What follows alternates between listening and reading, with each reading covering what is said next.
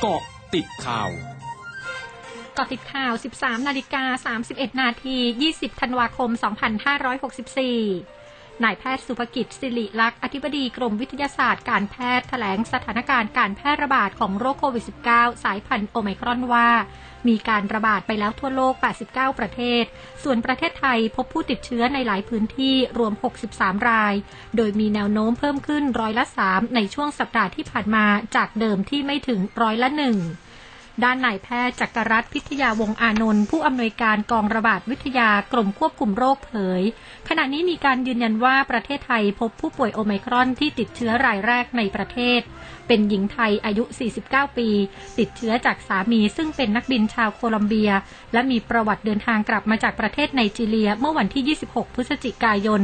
ส่วนผู้สัมผัสบนเครื่องบินของสามีนั้นไม่มี เนื่องจากนั่งห่างกันตามมาตรการ ส่วนคนขับแท็กซี่ที่เป็นผู้ใกล้ชิดเสี่ยงสูงของภรรยา การตรวจ RT-PCR ผลเป็นลบ อยู่ระหว่างการกักตัว 14 วัน และตรวจยืนยันครั้งที่ 2 คาดว่าจะทราบผลวันพรุ่งนี้สำหรับอาการของสามีมีอาการเชื้อลงปอด อาการหนักขึ้น แต่ไม่ได้ใส่ท่อช่วยหายใจ ล่าสุดอาการดีขึ้นแล้ว ส่วนภรรยาไม่มีอาการรุนแรง พลเอกประยุทธ์จันโอชานายกรัฐมนตรี และรัฐมนตรีว่าการกระทรวงกลาโหมเปิดทำเนียบรัฐบาลต้อนรับเอกอัครราชทูตสาธารณรัฐมาลดีฟประจำประเทศไทย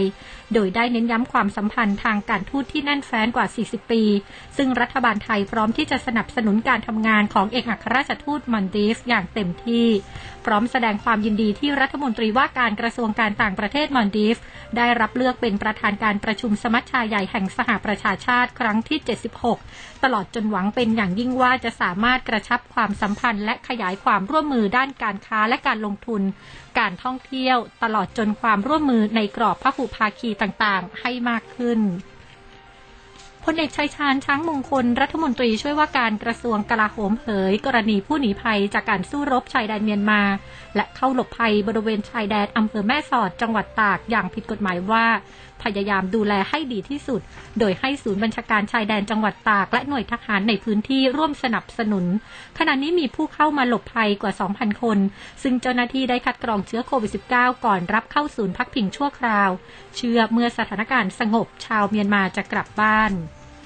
ด้านพลเอกสุพจน์มาลานิยมเลขาธิการสภาความมั่นคงแห่งชาติ หรือสอมช ระบุ การสู้รบยังรุนแรงต่อเนื่อง มีผู้อพยพเข้ามาในไทยกว่า 2,000 คน และส่งกลับไปบางส่วนแล้ว หากพื้นที่ใดพร้อมก็จะส่งกลับผู้อพยพไปพื้นที่ปลอดภัย ส่วนพื้นที่ที่มีปัญหาก็รับมาดูแล จัดที่พักอาหารตามหลักที่กำหนด มีการตรวจคัดกรองโรคโควิด -19 โดยกองทัพบบกและจังหวัดเป็นผู้รับผิดชอบ พบมีผู้ติดเชื้อบางส่วน และนำเข้าสู่ระบบการรักษาแล้ว โดยเมื่อเหตุการณ์สงบต้องส่งกลับประเทศ ช่วงหน้าคืบหน้าข่าวอาเซียนค่ะ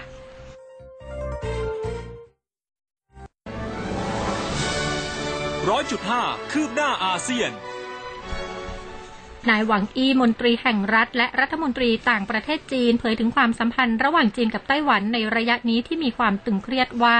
เป็นผลจากการที่รัฐบาลไต้หวันพึ่งพาสหรัฐ เพื่อหวังเป็นเอกราช ขณะที่รัฐบาลสหรัฐและพันธมิตรพยายามใช้ไต้หวันเป็นเครื่องมือในการควบคุมจีน ชี้การดำเนินการเช่นนี้ไม่เพียงแต่สั่นคลอนสถานะของไต้หวัน แต่ยังมีผลกระทบโดยตรงต่อการบริหารจัดการความสัมพันธ์ และยังเป็นการละเมิดมติของประชาคมโลก ส่วนความสัมพันธ์กับสหรัฐ รัฐบาลจีนไม่เคยหวั่นเกรงการเผชิญหน้ากับรัฐบาลสหรัฐ อย่างไรก็ตามจีนพร้อม และยินดีร่วมมือกับอีกฝ่าย บนพื้นฐานของผลประโยชน์ร่วมกัน และการแข่งขันที่ต้องมีวัตถุประสงค์เชิงบวก ทั้งหมดคือเกาะติดข่าวในช่วงนี้ภัยรัญญางานสถินรายงานค่ะ